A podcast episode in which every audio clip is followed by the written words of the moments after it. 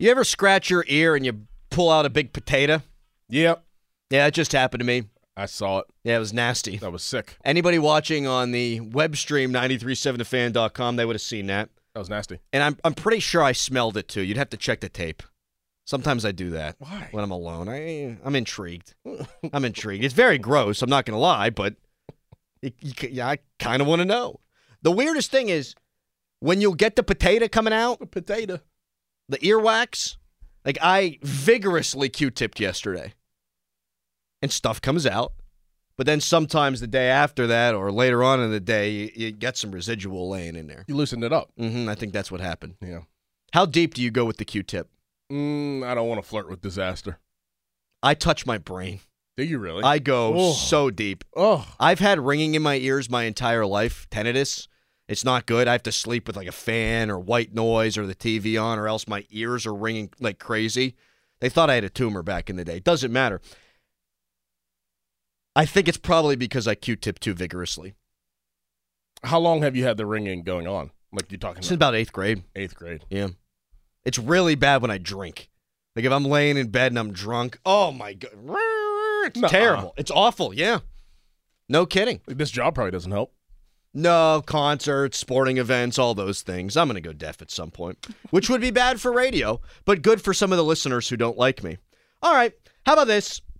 Mark Kaboly says the Steelers should be able to add a veteran stud defensive lineman in free agency. A veteran stud, Dorin. The two guys mentioned Christian Wilkins from the Dolphins and DJ Reader from the Bengals. DJ Reader on PFF graded out in the 80s, which is very high. Christian Wilkins graded out in the mid 70s, which is a good number, and also had nine sacks this year. So he wrote that in The Athletic. Gerry Dulac wrote that the Steelers' positions of need in the draft are inside linebacker, center, tackle, corner, and safety. He did not mention defensive line when talking about needs in the draft. And he's been banging the drum for a defensive lineman, Dorin, since midway through this season. Any chat he's been in, Steelers need to address D line first round of the draft. Now it's not a need. That tells me they're going to go after that position in free agency. So the question I think is this on a defense that's already had so much money poured into it, are Steelers fans, are you okay with them pouring more money into the defense? 412 928 9370. Um, depends on how much money. Depends on how much money, because I mean, you still need some some offensive weapons, or even offensive protection.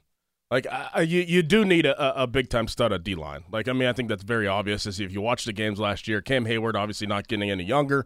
Um, you you like Keanu Benton, what he could bring to the table, but he's a young guy. You want to get a stud defensive lineman.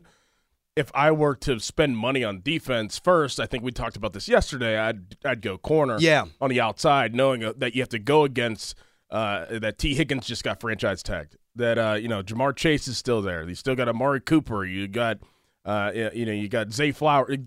These teams that you're playing against in the North have a good batch of receivers that need cover. But I, I wouldn't hate it if the guy was of the ilk of like you know making some big time. Yeah, if we're talking DJ Reader right. or Christian at his- Wilkins, yes. I mean that does that's tantalizing to me. I would rather spend big money on a corner.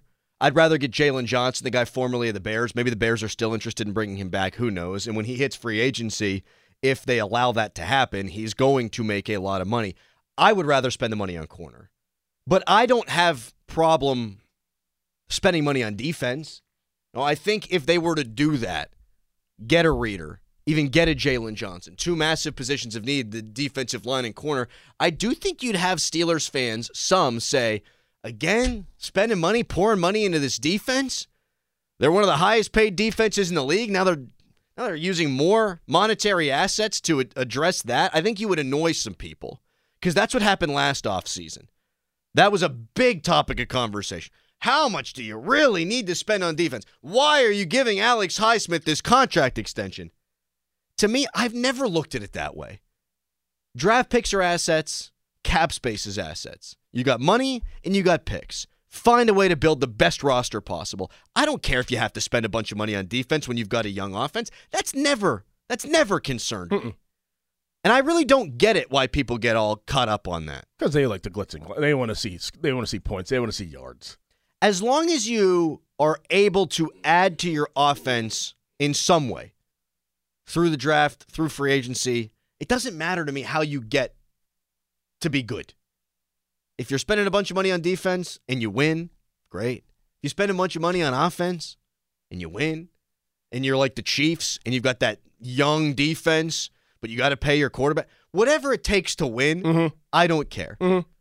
I don't think spending big money on a corner or on one of those two defensive linemen like Kaboly suggested, I don't think that that hurts your chances of winning. You would just then dive headfirst into adding offense in the draft. It's but it's like I mean I I I mean I have an offensive mind. It's like okay, do I spend money and get a big time defensive lineman like DJ Reader, or do I just say bleep it and go pay somebody like Mike Evans? You know, like a receiver that's like dynamic that can go Mhm. out there and and just change a game. Like me, I would pay the receiver. I would pay the receiver because that scores points. That scores points. And you need to put weapons around your quarterback. And whether it's protection weapons or what skilled weapons, I that's how I would approach it at this point right now is we need more weapons. We need people that can break open a game. Can a defensive lineman do that? Not really, but he would help in a in a in a big way. But it's just defensive and offensive perspective that I think people get caught up in. And I do too. I do too. I would pay a big time receiver over paying a big time defensive lineman. I'd find a defensive lineman in the draft.